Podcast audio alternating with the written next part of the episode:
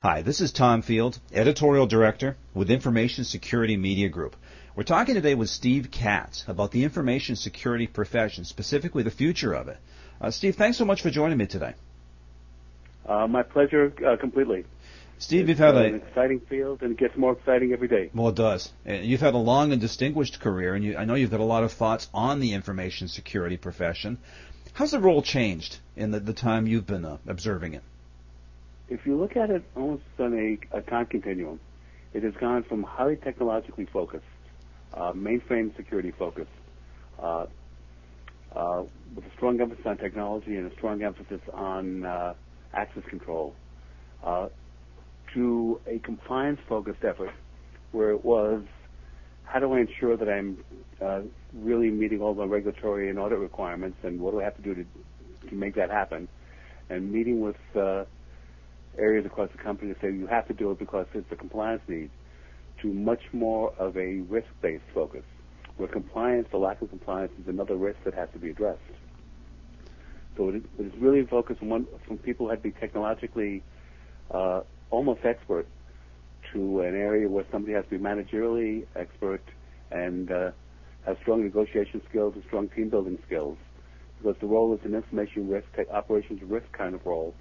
We have to really ensure the absolute buy-in of the of business and executive management. And it's almost it's almost if you look at it as information security, information risk, as a business within a business, your board of directors uh, really consists of the uh, business and operations heads across the company or the firm that you're working in.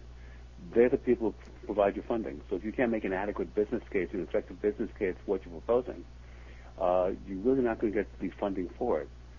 And the security officer has to work, you know, work with the technology, the technology areas.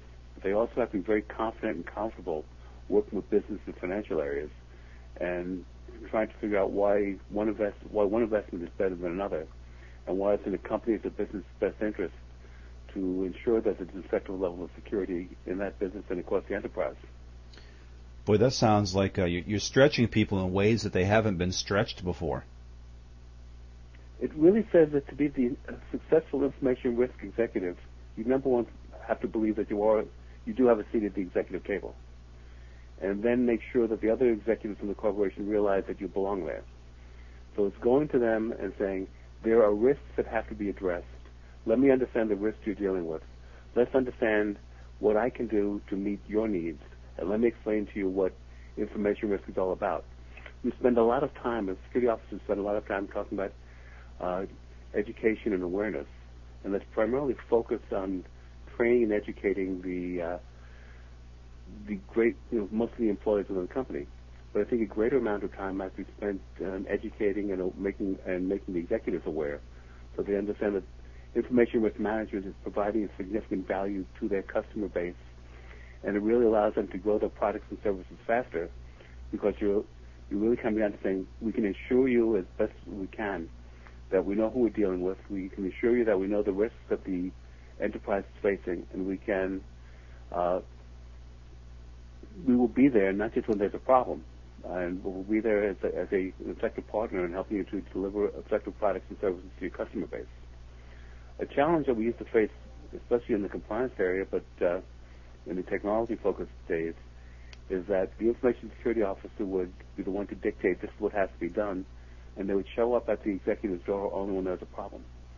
Uh, now be much more of a uh, of a partnership between information risk management and security, and the information organization has to be one of having tech- technological expertise within the organization, having marketing, education, training, and awareness within the organization, and project management within the organization. And the security executive has to really be exactly that, the security executive. Now, we have a lot of, uh, I guess I would say, sponsorship for security right now, starting with the Obama administration and right through uh, government and business. With this kind of attention that security gets now, what's the future of this information security role going to be? Where, what are the challenges for someone getting into that position now? It could there couldn't be a better time to be involved in information security. Uh, is getting national attention. It will continue to get national attention. And I think there's a strong understanding that uh, information risk, information security is uh, has to be faced both at a national as well as a uh, international as well as an enterprise level. And I think the skills that people have to have is one, they have to be able to understand what the foundations of information security are. Uh, keep very much very much keep on top of uh, the levels of threat that are out there. Uh, work on peer group, effectively work with peer groups within the industry sector, within the security sector, to recognize there's much there's great strength in numbers and in people working together and uh, trying to help help solve problems together. And it also makes you, and if, you, if possible, and in my case, it's uh, there's a group called the Financial Services Information Sharing and Analysis Center, the FSISAC, that brings together information security professionals from the financial services sector. There are ISACs and other uh, business verticals as well, and you wind up developing. Uh, you're in a situation where two and two, uh, one and one comes together and makes four or five, not just two.